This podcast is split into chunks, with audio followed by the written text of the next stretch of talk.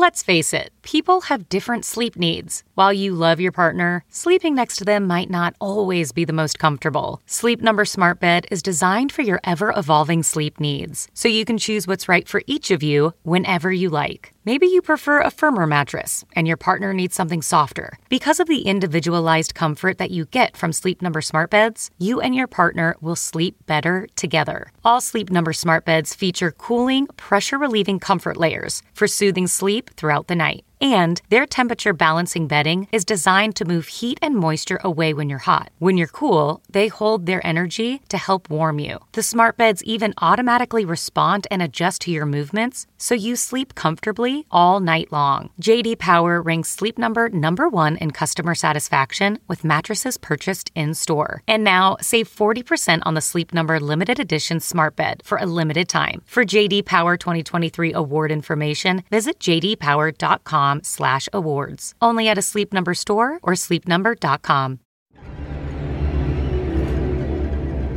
It's a little crazy out there right now, so Fangoria is offering a free two month digital membership to everyone.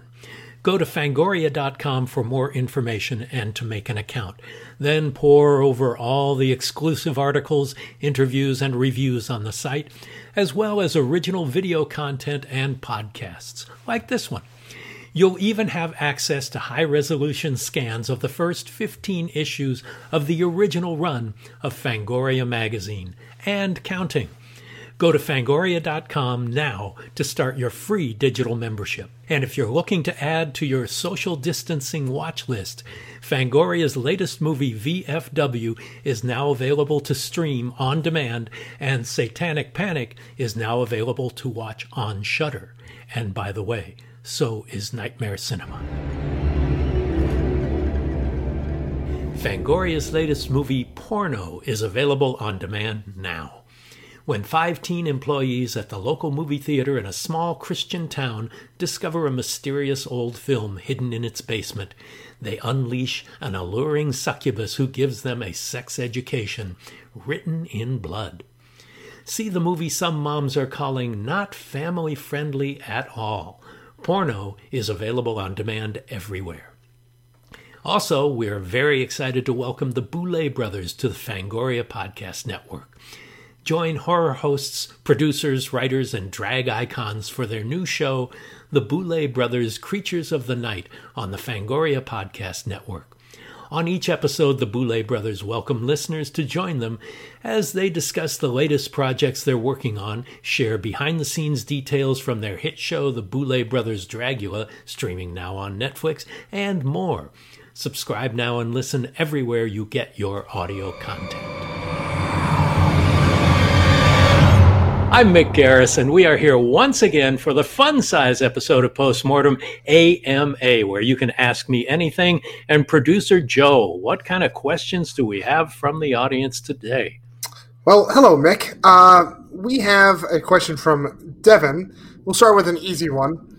He asks, What's the best vegan spot in Los Angeles? well, I've tried a lot of them, as you might have guessed. And strangely enough, the best one of all is the restaurant that's closest to my home. It's called Hope. And that's H period, O period, P period, E period for healthy, organic, positive eating. And like most LA vegan spots, they're primarily uh, Thai food. And this one is absolutely great. And it's run the owner and uh, chef. Her name is Maud, M O D, like Mods and Rockers and uh, the food is amazing, and the Penang curry in particular is what I would recommend. So now we got things underway with the culinary aspects of postmortem. You've also told me that Don Coscarelli's daughter owns her own vegan place, and it's pretty good too, right?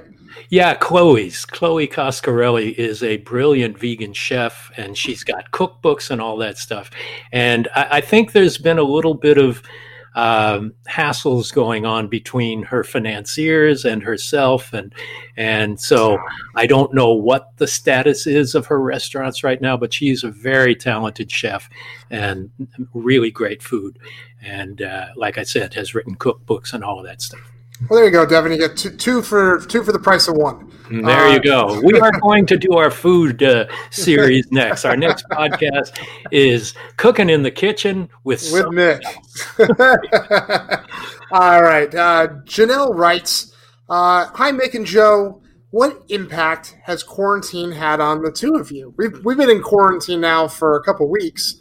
What's it been like, Rick? What's easily a couple of weeks, a couple of months? yeah, I know. Um, well, as far as the podcast is concerned, it has changed things tremendously in that we do it remotely. You and I are not in the same room as we usually are. And with our guests, uh, our last several guests have had to be recorded remotely. And, you know, you get so much more in a face to face conversation than it's possible to do through screens. But fortunately, it, th- things seem to work out. You know, we, we do have a video connection while we're recording these shows as well as the audio connection. So it's still personal in that regard. But, um, you know, it, as far as the show goes, it definitely uh, feels like I'm dying to get back into into personal conversations like that. Yeah. How how has it been for you general meeting wise, like like entertainment meeting wise? Well, it's very weird because a lot of the meetings, uh, there were a couple of projects that uh, I was maybe going to direct during the summer, and those meetings have been put off because they don't know when there's going to be production again. Yeah. Um, so uh, that has changed things, but we still do Zoom meetings and you know, there are gangbang meetings on, on video that are, again, would be so much easier to have if we were doing them in person than a bunch of postage stamp size images of all these people in a, in a conference room uh, or virtual conference room. But and by, uh, and by gangbang, you mean group, large groups of people, not actual gangbangs. yes, yes, of course. You know me better than that. Uh, well, you know, you never know. I mean, you know. anyway, yeah, but it is, it is Hollywood. personally, though, you know, I, I, I get out for a couple of hikes a day, and and uh, but uh, you know, I'm used to socializing and having you know uh, meetings over uh, at Aroma over uh, lattes mm-hmm. and things, or having lunches, and all of that stuff has changed. Um, but as a writer, I'm used to being in my office and writing. Uh, I'm just not on the boards and directing like I would like to be. And uh, uh, so, personally, my wife and I are at home a lot, as we are whenever I'm not in production anyway. So it's not that much different. How about you, Joe? I mean, pretty much the same. Uh, you know, I think people are slowly starting to get used to these Zoom meetings. It's nice not to have to schlep, you know, to Santa Monica for meetings, you know, for one hour. Or in uh, your case, to shave. true. I've grown a beard. Uh, but it, it, trust me, this is this is the trimmed up version. You you could have seen I was a mountain man over the weekend. but uh, but uh, Crystal Crystal wanted no more of that. So yeah, I mean, that, yeah. you know, but it's been okay. I mean, you know, like you, both my wife and I work from home, so uh, you know, I, I, do all my entertainment writing and stuff from home. So you know, I I'm it's it's not that different in terms of other than you know just more digital meetings, and I do miss people. I miss going to restaurants. Yeah. Uh, you know, we've been doing takeout on the weekends just to kind of try to support the economy and support you know local restaurants that we love. Um, and that's great to do takeout rather than to call and do DoorDash and Grubhub and that sort of thing, because those organizations, a lot of people don't realize, take up to thirty percent of yeah. the money that is paid for the food. So if you can take out, here's our public service announcement. Yeah. if you can take out rather than have a third party delivery, it really helps the restaurants a lot. But I found that, and I don't know how you feel about this, but creatively, I find myself waffling between uh, being really productive and excited, and then also remembering that there's no production on the horizon, and why are we even doing this? well, yeah, I mean, when you're doing spec anyway, it doesn't matter. Right. But sure. But you know, for me, it has had a psychological impact. It's been so enervating that I feel kind of creatively depleted. Um, you know i'm not as eager to sit down and write and and inspired and excited like i usually am. So my uh, my output has not been what uh, i would like it to be. And uh, hopefully now that things are maybe on the way towards becoming a new normal, whatever that new normal is, it will include inspiration on my behalf. Yeah, I think one one exciting thing I just found out today is one of the projects that I'm attached to as a producer.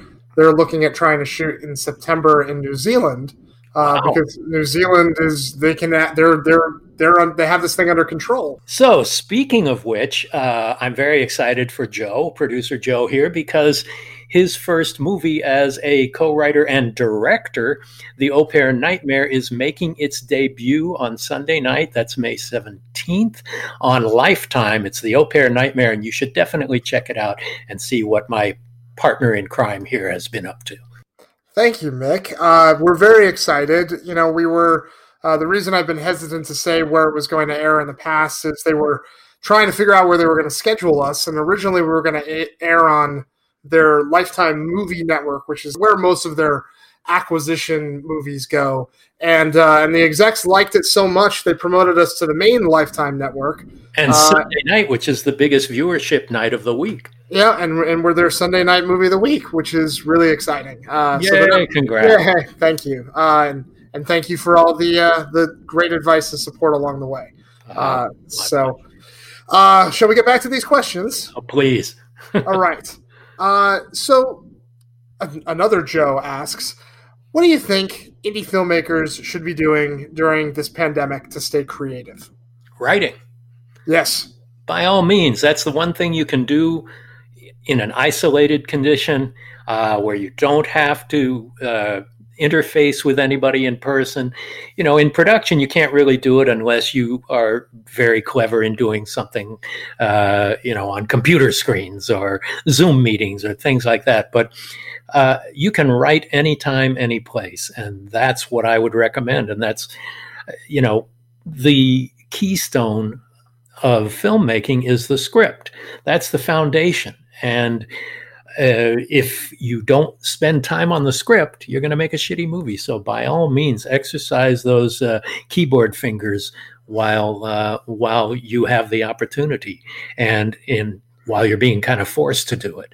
Yep. So, uh, that would be my recommendation. I agree, and that's what I've been doing. You know, when when the productivity mood strikes, but I think also during this period of time, like you said earlier, don't be afraid to embrace the weirdness of the situation. Writers write on emotion, and if your emotions are feeling, you know, fluxed, that's okay. You know. Yeah. Um, it's a great way to encourage your paranoia and your, you know do it creatively your depression and put the, the, the more intimate and personal you can make any story the better and as a writer now is a really good time to plumb those depths i agree next up we have kutamaro they ask, "What is your favorite horror movie creature transformation?"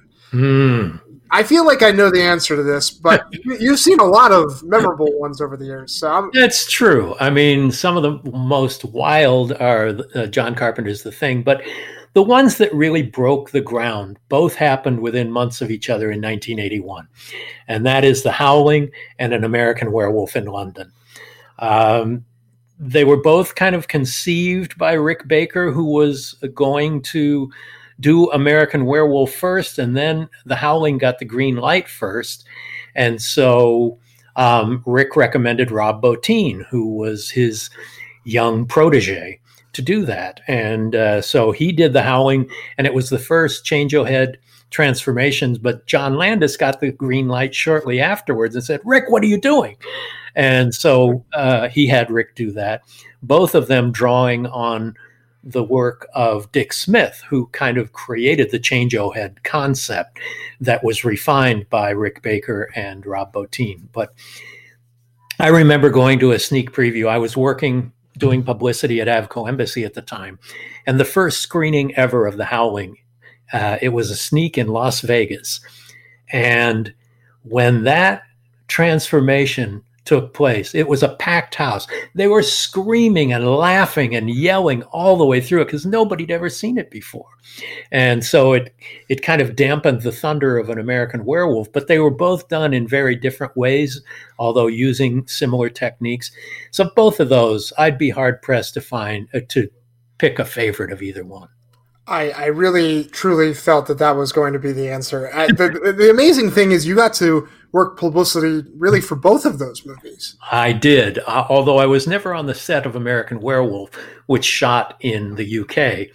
I was on the set of The Howling, and of course did a cameo in The Howling, um, and was around for sneak previews of An American Werewolf, and and to be able to do uh, that famous uh, Fear on Film roundtable with Carpenter, Cronenberg, and Landis happened because I was doing publicity for Universal and came up with the idea of doing that, all of whom had Universal horror movies come out within that year so yeah, it was great to be able to kind of get an up close and personal look at that stuff.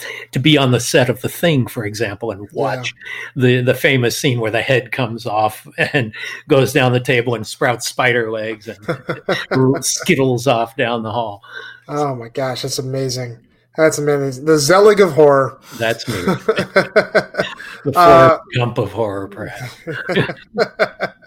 not a not a bad place to be. Uh, Brandon writes, How did you come to cast one of my favorite young actors in Riding the Bullet, Jonathan Jackson?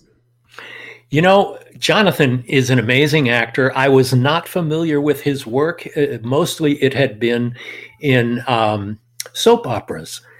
And I think it was The Young and the Restless or something that he was a regular on, which of course I've never seen. Of course. But, um, he came in and read for me, and a lot of really terrific actors came in and read. But he had a couple of advantages that I'll get to in a second. A lot of them came in, it takes place in 1969. And if you lived in 1969 and you were not lame, you had long hair. Um, a lot of actors came in in wigs. And I'm allergic to wigs in movies because they never, ever look real, no matter what people say it's going to be. Um, and so I knew that I wanted to get and could find a really talented actor. And it sounds petty, but who had long hair for real. But it acts differently when you move. Um, it, it's a big difference, and it's a big part of that character. Now, he didn't have hair to his shoulders, but he had hair that was typical in 1969 and his acting i can't imagine anyone else playing that part he really went deeply and really there's such an emotional resonance in his performance there that um, that rang the bells that that uh, rang when I read King's story in the first place, and so we read a lot of people, and the ones who were the ones I were closest to casting, the best ones other than Jonathan, had short hair. And uh, so I would have hired him anyway based on his performance, but thank goodness he also had the veracity of a real hair. the other the other interesting thing too, I'm curious to get your thoughts on this, you know, because he does have that soap opera background, is a lot of directors like working with former soap actors because they they know their stuff because soaps are so they they're they're they're so uh, they work so quickly and they have to know their lines. And uh, did you did you notice anything like that working with them? Well, they know their lines. Um, it can work for you or against you. I've seen a lot of actors who've done a lot of soaps where they get bad habits from it because it's so rushed. They rely on the exaggeration that that often stage actors are required to do to to preach to to to reach the proscenium. Right. You know. Um, so a lot of bad actors because you work so not bad actors but a lot of bad habits are acquired when you work really quickly and you have a character and you know who that character is and it doesn't really change much um, in jonathan's case and other actors who have worked in in soaps it can also be a positive in that you have to learn reams of dialogue every single day you're doing a new show um, and it really forces you into um, a precision and an ability to think on your feet and an ability to learn your lines and then forget it and be able to do it without concentration. So that turned out to be a real positive. And and Jonathan is just plain good actor and a pleasure to work with, um, and took things very very seriously. And I I like him a lot, and I look for the chance of working with him again. Hopefully, uh, hopefully we'll all start working again soon. one day. Uh, one day, uh, when there's a vaccine.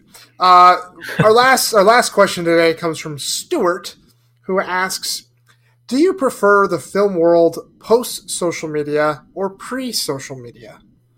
What do you think? Has has social media changed the business for you at all?" Well, it has in good ways and bad ways. The word can get out for films that would have otherwise been ignored. Um, you know, if you go to film festivals, that's great. You see these movies and people talk about them.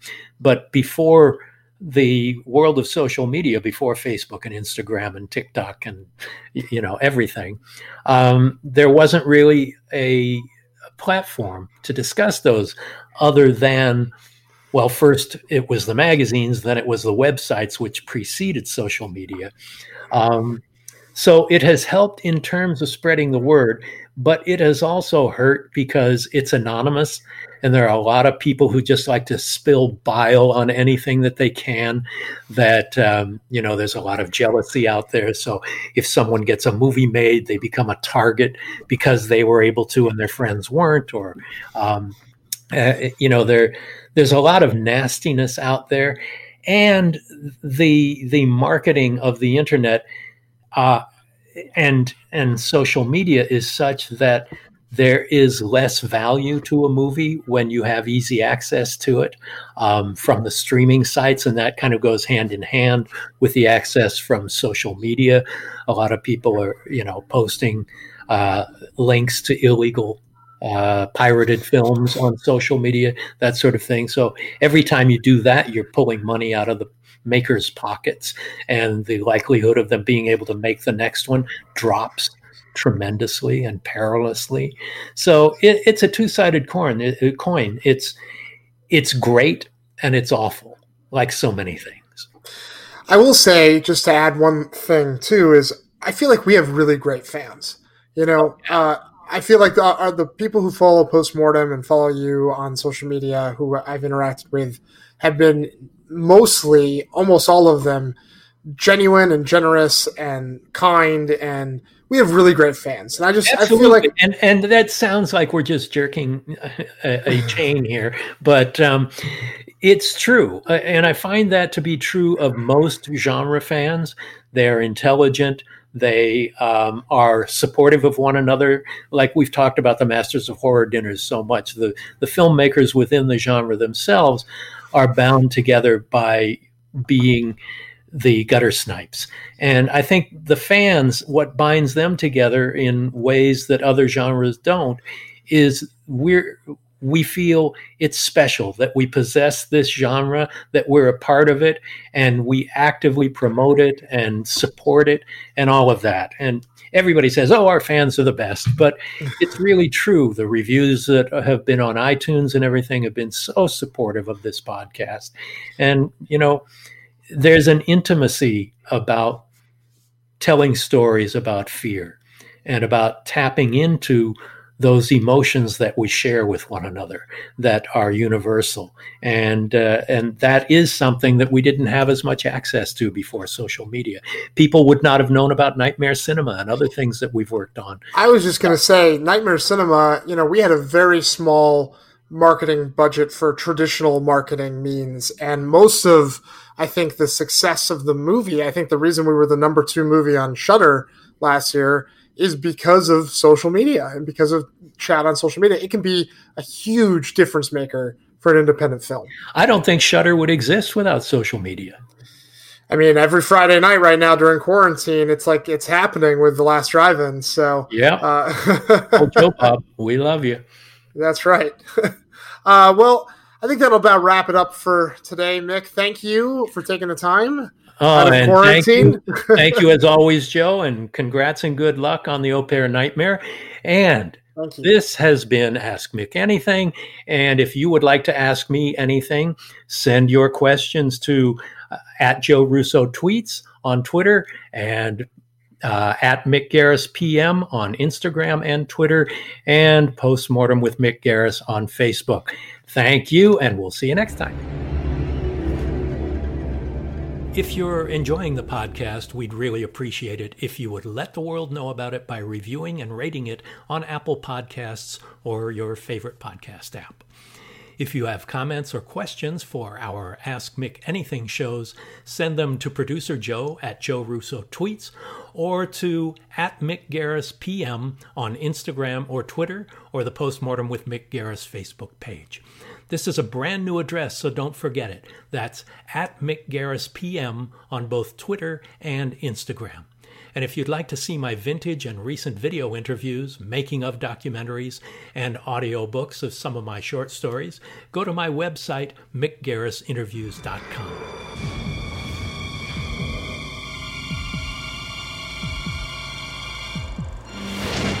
Thanks for listening to Postmortem with Mick Garris. Download new episodes every other Wednesday and subscribe on iTunes.